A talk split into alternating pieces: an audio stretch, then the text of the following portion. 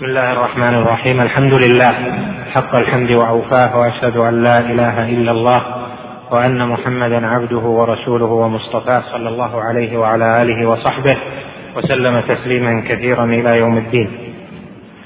معنا الحديث الثامن والعشرون حديث أبي نجيح لعرباض بن سارية رضي الله عنه. اقرأ. بسم الله الرحمن الرحيم الحمد لله رب العالمين والصلاة والسلام على أشرف الأنبياء والمرسلين نبينا محمد وعلى آله وصحبه أجمعين قال المصنف رحمه الله تعالى وعن أبي نجيح العرباض بن سارية رضي الله عنه قال وعظنا رسول الله صلى الله عليه وسلم موعظة وجلت منها القلوب وذرفت منها العيون فقلنا يا رسول الله كأنها موعظة مودع فأوصنا. قال أوصيكم بتقوى الله والسمع والطاعة وإن تأمر عليكم عبد فإنه من يعش منكم فسيرى اختلافا كثيرا. فعليكم بسنتي وسنة الخلفاء الراشدين المهديين عضوا عليها بالنواجذ وإياكم ومحدثات الأمور فإن كل بدعة ضلالة. رواه أبو داود والترمذي وقال حديث حسن صحيح. هذا الحديث أصل في بابه في بيان الاستمساك بتقوى الله جل وعلا والوصية بذلك والاستمساك بالسمع والطاعة وبالسنة وبطريقة الخلفاء الراشدين المهديين من بعد النبي عليه الصلاة والسلام. قال العرباض بن سارية رضي الله عنه وعظنا رسول الله صلى الله عليه وسلم موعظة وجلت منها القلوب وذرفت منها العيون. وعظنا رسول الله صلى الله عليه وسلم موعظة. الوعظ هو التذكير الأمر والنهي وبحقوق الله جل وعلا في الأمر والنهي يعني فيما أمر به ونهى عنه. وهذا يكون معه غالبا التخويف. فالموعظة قد تكون بترغيب وقد تكون بترهيب والغالب عليها أن يكون معها التخويف من عدم امتثال الأمر أو بارتكاب النهي. وقد جاء ذكر الموعظة في القرآن في عدد من المواضع والمفسرون فسروها باتباع الأمر أو بالتذكير باتباع الأمر والتذكير باجتناب النهي. قالوا إن لفظ وعظ بمعنى جعل غيره في عظة والعظة نوع مما يحصل به الاعتبار. وذلك من آثار الاستجابة للتخويف أو التهديد أو الإنذار أو الإعلام وما شابه ذلك. ولهذا فسرت الموعظة فيما جاء في القرآن بأنها كما ذكرت لك امتثال الأوامر واجتناب النواهي وإلقاء ذلك بشيء من التخويف منهما. وعمت الموعظة أمور الترغيب والترهيب فيقال هذه موعظة إذا ذكر بالله وبالآخرة وبأمر الله ونهيه وبعقوبة بعقوبة المنتهي عن الأمر أو المرتكب للمنهي حين يذكر بعقوبته في الآخرة أو في الدنيا صار واعظا. المقصود من هذا أن قوله هنا وعظنا رسول الله صلى الله عليه وسلم موعظة وجلت منها القلوب وذرفت منها العيون. سبب الوجل وجل القلوب. وسبب أن العيون ذرفت أنها اشتملت على أشياء منها التخويف والوعيد ومنها أنه نبههم أنه سيفارقهم. فجمع عليه الصلاة والسلام لهم ما بين الإشعار بمفارقته لهم عليه الصلاة والسلام وما بين تذكيرهم بأمر الله جل وعلا وبحدوده وأوامره والتخويف من مخالفة ذلك. فقال رضي الله عنه وجلت منها القلوب وذرفت منها العيون. والوجل وجل القلوب أعظم من خوفها لأن الوجل خوف وزيادة وهو الخوف الذي معه اضطراب وتردد في هذا الأمر يعني أنه خاف منه مع كون القلب راغبا راهبا في هذا الأمر. فهناك درجات فيها الرهبة والخوف والوجل فكلها داخلة في معنى الخوف لكن كل واحدة لها مرتبتها. قال فقلنا يا رسول الله كأنها موعظة مودع. يعني لما اشتملت عليه من الإشارات ولما كانت عليه من أنها جامعة. فاستشفوا أنها موعظة مودع لهم فكأنه عليه الصلاة والسلام جمع لهم ما يحتاجون وأرشدهم بذلك إلى أنه ربما فارقهم لأنه جمع أشياء كثيرة في مكان واحد. قال فأوصنا. ومر معنا معنى الوصية. قال عليه الصلاة والسلام أوصيكم بتقوى الله عز وجل. والتقوى هي وصية الله للأولين والآخرين. وقد ذكرنا لكم أن معنى التقوى أن تجعل بينك وبين عذاب الله وسخطه وعقابه في الدنيا والآخرة وقاية. وهذه الوقاية بامتثال أوامره واجتناب مناهيه والعمل بسنة المصطفى صلى الله عليه وسلم. والتقوى في كل مقام بحسبه. وقد فسرت التقوى بعدة تفسيرات ذكرناها لكم. ومن أحسنها قول طلق بن حبيب رحمه الله تعالى أن التقوى هي أن تعمل بطاعة الله على نور من الله ترجو ثواب الله وأن تترك معصية الله على نور من الله تخشى عقاب الله. فجمع في هذا التعريف بين الترك والعلم والنية وهذا هو حقيقة التقوى في الأوامر والنواهي. قال أوصيكم بتقوى الله عز وجل. والسمع والطاعة. وإن تأمر عليكم عبد فإنه من يعش منكم فسيرى اختلافا كثيرا. قال والسمع والطاعة. والسمع والطاعة حقان للإمام أو للأمير وهما من ثمرات البيعة لأن البيعة عقد وعهد على السمع والطاعة وتحصل بالمباشرة و انتهى الوجه الأول. فضلا تكتب الشريط لمتابعة ما تبقى على الوجه الثاني بالمباشرة وتحصل بالإنابة. فالسمع والطاعة من ثمرات البيعة. فالإمام المسلم إذا بايعه طائفة من أهل العلم ومن يصار إليهم في الحل والعقد فإنهم فإن في بيعتهم له على السمع والطاعة وعهدهم له أن يسمعوا ويطيعوا. في ذلك مبايعة بقية المسلمين. وعلى هذا جرت سنة المصطفى صلى الله عليه وسلم وسنة الخلفاء الراشدين. فالسمع والطاعة كما ذكرت لك لا فرق بينه وبين البيعة.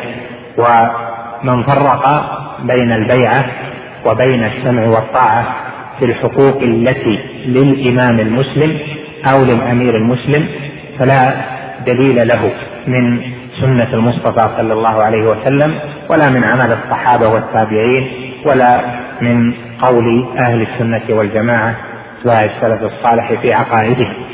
فالسمع والطاعة للأمير المسلم حق من حقوقه لقول الله جل وعلا أطيعوا الله وأطيعوا الرسول وأولي الأمر منكم لكن السمع والطاعة له لا تجب له حقا له استقلالا وإنما هي على وجه التبع يعني أنها تبع لطاعة الله وطاعة رسوله. ولهذا جاء في الأحاديث بيان أن الطاعة إنما هي في المعروف. والمعروف هو ما ليس بمعصية يعني ما عرف في الشرع حسنه وهو ما ليس بمعصية. ولهذا جاء في أحاديث أخر بيان أن الطاعة تكون في غير المعصية. وعلى هذا اعتقاد أهل السنة والجماعة في امتثالهم لهذه الوصية العظيمة. منه عليه الصلاة والسلام أوصيكم بتقوى الله عز وجل والسمع والطاعة. السمع والطاعة كما ذكرت لك يعني في غير المعصية. فإذا كان في الواجبات فالسمع والطاعة لأمر الله جل وعلا ولحق الله جل وعلا لا لحق الأمير. وإذا كان في المباحات أو فيما يكون فيه الاجتهاد فهنا يتوجه السمع والطاعة لحق الإمام أو لحق الأمير. يعني أن المسائل ثلاث ما وجب بأصل الشرع فإنه يطاع فيه الأمير لأمر الله جل وعلا بذلك وليست الطاعة هنا من يعني في الواجب من حقوقه بل هي بل هو يطاع لحق الله جل وعلا في طاعته فيما أوجب جل وعلا. والحالة الثانية أن يأمر أو ينهى عن مباح أو فيما فيه اجتهاد أو عن مكروه أو ما أشبه ذلك فإنه يطاع هنا لحقه هو لأن الله جل وعلا جعل له السمع والطاعة. والحالة الثانية أن يكون أمره بمعصية أو نهيه عن واجب فهنا لا طاعة له لأن طاعة الله جل وعلا حق مقدم على طاعة غيره ممن جعل الله جل وعلا له الحق. فمثلا الوالدان والمرأة لزوجها والإمام وأشباه ذلك ممن جعل الله جل وعلا لهم حقا في السمع والطاعة فإنهم يطاعون في غير المعصية يعني فيما جاء في الشريعة أنه غير محرم. قال وإن تأمر عليكم عبد. وإن تأمر عليكم عبد. في قوله تأمر معنى تغلب. وإن تأمر عليكم عبد يعني غلب عبد على الإمارة فدعا فدعا لمبايعته أو دعا لأن يسمع له ويطاع. فهنا يجب أن يسمع له ويطاع. فلهذا قال العلماء الولايات الشرعية العامة تكون بإحدى طريقين. الطريق الأول طريق الاختيار أن يختار الإمام العام أو أن يختار الأمير. والاختيار ولاية الاختيار لها شروطها إذا كانت لأهل الحل والعقد فإنهم يختارون من اجتمعت فيه الشروط الشرعية التي جاءت في الأحاديث ومنها أن يكون الإمام قرشيا ومنها أن يكون عالما ومنها أن يكون يحسن سياسة الأمور وأشباه ذلك مما اشترطه أهل العلم في ولاية الاختيار. والقسم الثاني ولاية التغلب وهو أن يغلب الإمام أن يغلب أحد أمير أو غيره ممن لا تتوفر فيه الشروط أو بعض الشروط أو تكون تتوفر فيه لكنه غلب إماما آخر قبله فإنه هنا إذا غلب فيبايع ويسمع له ويطاع. لأن البيعة هنا أصبحت بيعة تغلب والولاية ولاية غلبة وسيف. فهذا كما أوصى هنا عليه الصلاة والسلام أن يسمع ويطاع لمن لم تتوفر فيه الشروط التي تكون في ولاية الاختيار حيث قال هنا عليه الصلاة والسلام وإن تأمر ونفهم من التأمر أنه لم يكن ثم اختيار. فهذه ولاية التغلب. وقال إن تأمر عليكم عبد ومعلوم أن العبد لا يختار ليلي أمور المسلمين. فدل هذا على أن ولاية الغلبة يجب لمن غلب فتولى يجب له السمع والطاعة كما تجب للإمام الذي يختار اختيارا لا فرق بينهما في حقوق البيعة والسمع والطاعة وذلك لأجل المصلحة العامة من المسلمين. وإذا نظرت فإن الاختيار وقع في تاريخ هذه الأمة على الخلفاء الراشدين الأربعة وعلى معاوية بن أبي سفيان رضي الله عنه. وما بعد معاوية من عهد يزيد إلى زماننا هذا فالولايات ولايات تغلب لأنها تكونت الدويلات وهذا يعارض هذا إلى آخره فكلها لم تنشأ كتواتر أو كتتابع لأصل الخلافة الراشدة وإنما صارت ولاية تغلب. وهذا هو الذي جاء في الحديث الصحيح أنه عليه الصلاة والسلام قال تكون خلافة النبوة ثلاثون تكون خلافة النبوة ثلاثين عاما أو قال ثلاثون عاما خلافة نبوة. ثم يكون ملكا عاضا. وهكذا يعني أن الخلافة التي على منهاج النبوة تكون في هذه الأمة فقط لمدة ثلاثين عاما بعده عليه الصلاة والسلام وهي التي انتهت بمقتل علي رضي الله عنه. وولاية معاوية كما هو معلوم ولاية اختيار لأن الحسن بن علي تنازل له عن الخلافة فاجتمع عليه الناس وسمي ذلك العام عام الجماعة لاجتماعهم على معاوية رضي الله عنه. وما بعده أصبحت ولاية تغلب وأهل السنة والجماعة أجمعوا لما صنفوا عقائدهم من القرن الثاني إلى زماننا هذا على أن البيعة منعقدة لمن تغلب ودعا الناس إلى إمامته مع أن الذي يشترط للإمام غير متوفر فيه أو هو متوفر فيه فالأمر سيان من جهة حقوقه. حقوق الطاعة والسمع والبيعة وما يترتب على ذلك من الجهاد معه والتجميع عليه وعدم التنفير عنه وسائر الحقوق التي جاء جاءت للأئمة والأمراء. قال هنا عليه الصلاة والسلام وإن تأمر عليكم عبد فإنه الفاء هذه تعليلية فإنه من يعش منكم فسيرى اختلافا كثيرا. يعني سيرى اختلافا على الأمراء. فوصيته عليه الصلاة والسلام له أنه من عاش فرأى الاختلاف فعليه بالسمع والطاعة وإن تأمر عليه عبد.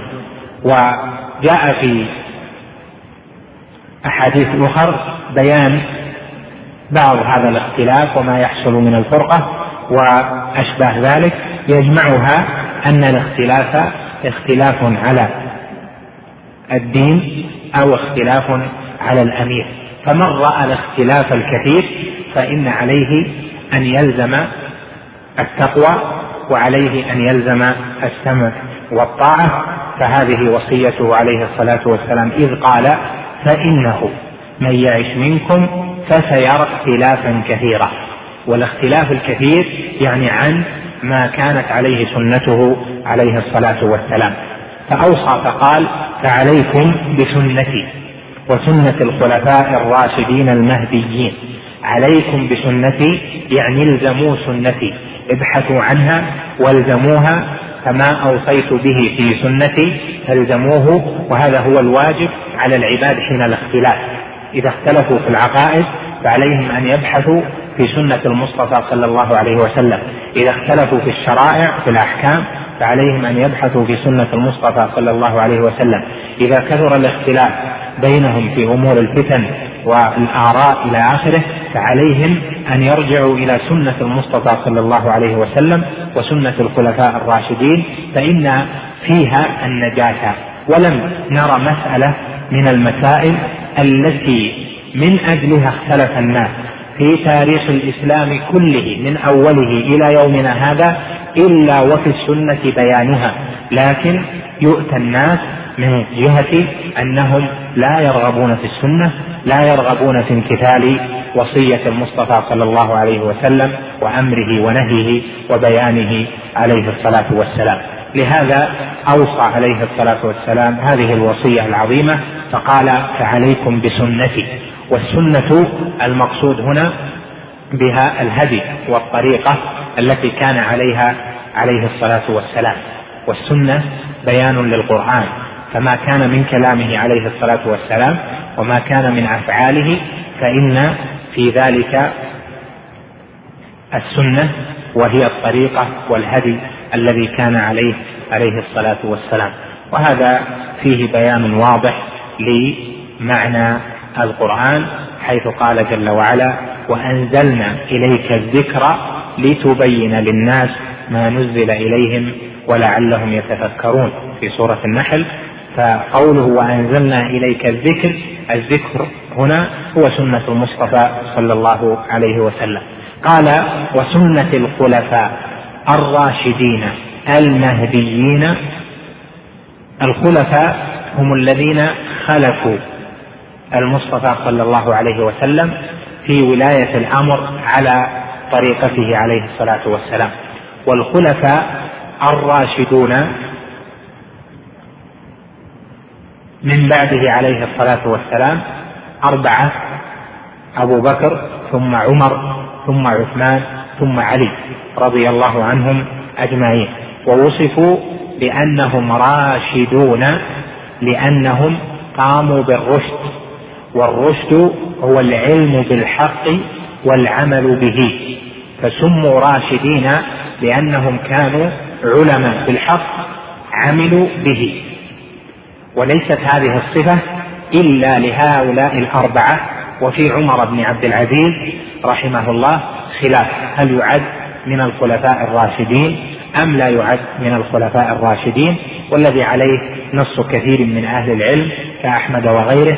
أنه من الخلفاء الراشدين لأنه علم الحق فعمل به وعامة الولاة ليسوا على ذلك بل منهم من لا يعلم الحق أصلا ومنهم من يعلم الحق فيخالفه لأهواء وشهوات ونوازع مختلفة.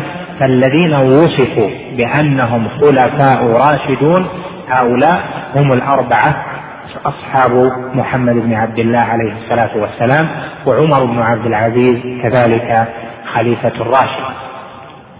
وهنا تنبيه على مقالة ربما ترد على ألسنة بعض الكتاب وهي غير سليمة من جهة مكانة الصحابة رضوان الله عليهم وغير متفقة في الجملة مع عقائد أهل السنة والجماعة.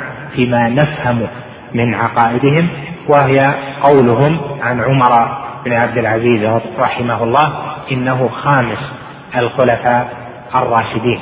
وهذا ليس بسبيل لأن معاوية رضي الله عنه أعظم منزلة من عمر بن عبد العزيز رحمه الله تعالى. وإذا كان ثم خامس للخلفاء الراشدين فهو معاوية لأنه أحق بهذا الوصف من عمر بن عبد العزيز. لكن عمر وصفه جماعة من أهل العلم لأنه خليفة راشد ومعاوية بحسب الاعتبار أنه اجتمع عليه فإنه خليفة راشد لكن لما جعل الأمر ملكا في بنيه ملكا في يزيد كان أهل العلم يعبرون عنه بأنه ملك راشد وخير ملوك المسلمين على الإطلاق وهو خليفة لأنه خلف ما بعده بالحق وليس ثم خامس للأربعة الخلفاء. فإذا قيل إن عمر بن عبد العزيز رحمه الله خليفة الراشد فهذا حق ولكن لا يقال هو خامس الخلفاء الراشدين لأن معاوية أحق منه بهذا الوصف لو كان هذا الوصف سائغا. أما الخلفاء فهم أربعة لقوله عليه الصلاة والسلام ثلاثون سنة خلافة نبوة. فما بعد ذلك إنما هو وصف لأجل التحذير في خلال الأمراء وأوصاف الولاة قال عليه الصلاة والسلام المهديين يعني الذين من الله عليهم فهداهم للحق فعملوا به. قال عضوا عليها بالنواجذ. بالنواجذ وهي الأضراس وأشد ما يكون الاستمساك إذا أراد المرء أن يستمسك بشيء بأسنانه أن يعض عليه بأضراسه لأنها أشد الأسنان. فقال عليه الصلاة والسلام عضوا عليها بالنواجذ يعني كونوا مستمسكين بها على أشد ما يكون الاستمساك. الاستمساك بسنته عند الاختلاف وسنة الخلفاء الراشدين عند الاختلاف والتقوى والسمع والطاعة فإن في هذا النجاة وهذا مجرد في كل ما مر بتاريخ الإسلام من تقلبات وفتن فإن من أخذ بهذه الوصية نجا في دينه ودنياه. قال عليه الصلاة والسلام وإياكم ومحدثات الأمور فإن كل بدعة ضلالة. إياكم هذا تحذير ونهي. ومن الصيغ التي يفهم منها النهي أو يعبر بها عن النهي صيغة إياك وكذا كما قرره علماء الأصول. فقوله وإياكم ومحدثات الأمور هذا في معنى قوله لا تقربوا أو لا تأتوا محدثات الأمور فهو نهي عن محدثات الأمور. والمحدثات جمع محدثة وهي كل ما أحدث بعده عليه الصلاة والسلام على غير مثال سابق له. وهذه المحدثات التي أحدثت على قسمين منها محدثات من قبيل المصالح المرسلة التي أوضحنا لكم معناها وضوابطها في أوائل هذا الشرح. فهذه لا تدخل في المحدثات المذمومة لأنها محدثة لغة ولكنها ليست بمحدثة شرعا لأن لها الدليل في الشرع الذي دل على اعتبارها وهو كونها من المصالح المرسلة وأشباه ذلك على الضوابط التي ذكرناها في ذلك المقام. والقسم الثاني المحدثات التي هي في الدين بما أحدث مع قيام المقتضي لفعله في عهده صلى الله عليه وسلم وترك. فما ترك في عهده من العبادات أو مما يتقرب به إلى الله جل وعلا مع قيام المقتضي لفعله ولم يفعل فهو محدثة في الدين وهو بدعة. وهذا القسم هو الذي يتوجه إليه قوله صلى الله عليه وسلم وإياكم ومحدثات الأمور فإن كل بدعة ضلالة وهذا يعني أن نعكس الأمر فتكون يكون المنهي عنه هي الضلالات من البدع وهي البدع في الشريعة البدع في الدين.